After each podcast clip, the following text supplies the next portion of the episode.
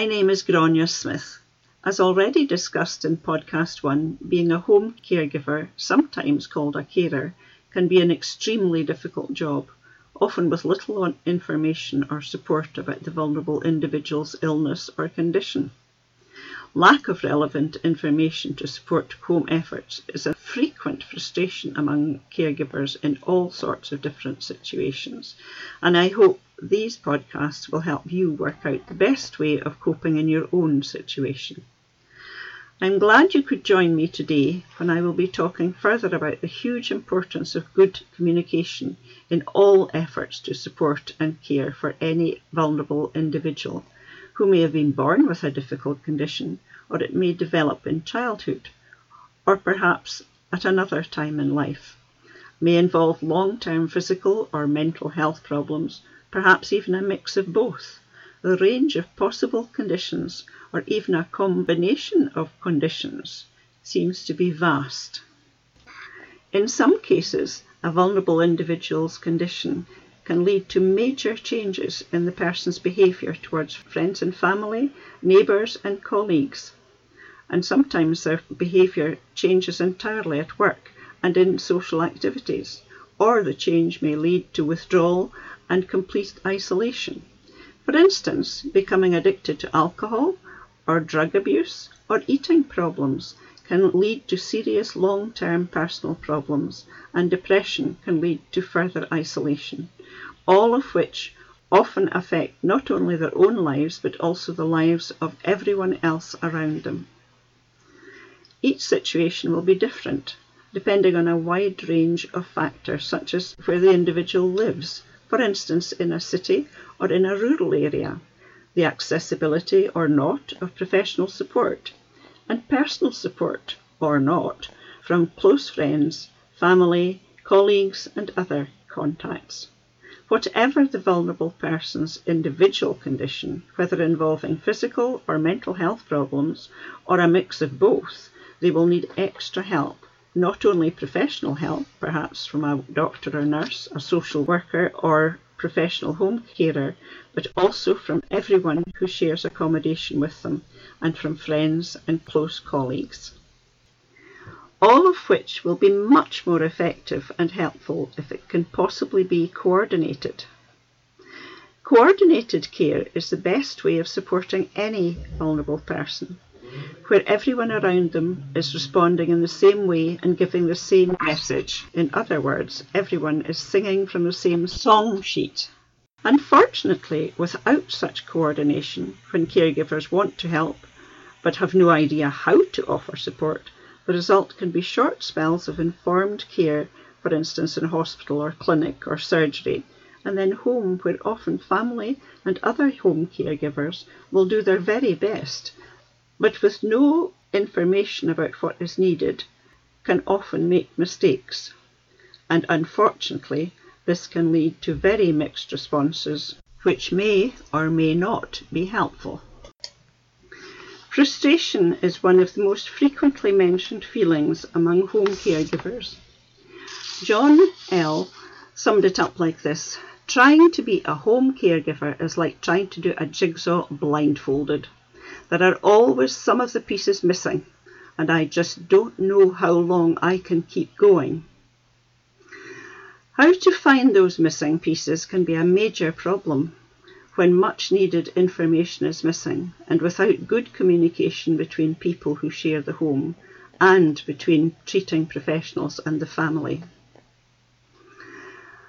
I'm going to tell you about one real life situation at the moment.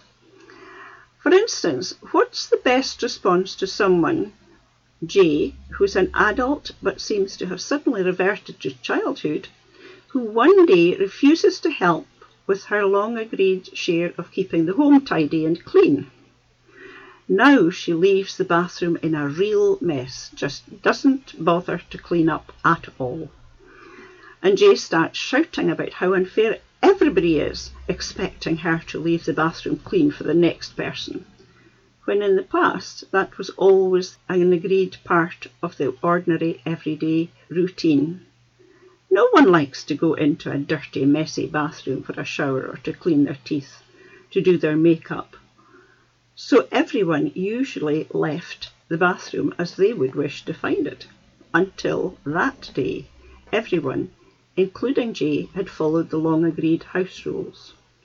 But now Jay is shouting and swearing. What would you do? What would happen if you shout back? Will that make everything right? Probably not, and it could easily make things much worse. Trying to keep calm can be very, very difficult, especially in an awkward situation. It's very, very easy to lose your temper, but this rarely ever helps a difficult situation, especially if in the same situation it seems to be repeating itself. No matter how difficult the situation, no matter what you feel inside, try really hard to keep calm. Think of what you want to say. Take some deep breaths before you speak. Perhaps go into the kitchen and put the kettle on, or find another way of finding the space to take those much-needed calming deep breaths before you respond to the difficult situation and the behaviour you are facing. So, what are you going to say? Try to start with a positive assurance that whatever happens, no matter how difficult the behaviour, you still care about the person. It's the behaviour you really don't like. For instance, I care so much about you and I want to help you, but I don't like it when anyone leaves the bathroom in such a mess. The basin, filthy dirty with all sorts of rubbish that you've been using on your face. And the toilet not flushed. I'd say the same to P or G or N. I know you've had a lot of problems recently, and maybe you're not thinking about how everyone works together to make this place a nice place to live. I want to help you, but I really don't like to go into the bathroom when it's in such a mess. I hope it won't happen again. I still love and care about you. It's a change in your behaviour I don't like. If you like, this time I'll give you a hand to clean up so that it's ready for my bath time in a little while. In other words, try to stress the positive, but don't ignore the negative in any situation.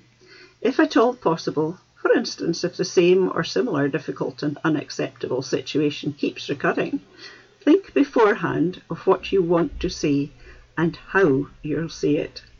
And again, start with a positive comment, reassurance of your caring and concern for the person, then state what you don't like or are concerned about. End with another positive reassurance of your continued support. Finding your own words to communicate your feelings is sometimes difficult, so when you recognise that certain similar situations keep recurring, it can really help to work out and prepare beforehand what you want to say. Remember to stress the positive, don't ignore the negative, and talk about what's gone wrong, and end on a positive note. Remember, wherever possible, no matter how small, try to notice and stress the positive. I really appreciate it when you help me by, for instance, bringing down your dirty clothes for wash, or helping to wash the dishes after our meals, tidy up your books after you've been working at them. It would be great if you can help me again in the same way. Now, think of your own situation. Wherever you are, whatever your situation, look for the positives to comment on first. At the same time, if and when you notice behaviour which has a negative impact and effect on you and others in the household, try to prepare what you want to say. In future podcasts, we'll be talking about more ways of trying to improve personal situations through finding ways to communicate calmly with a positive aim and outcome in mind. And we'll talk about how to build more coordinated, all-round approaches in a difficult situation.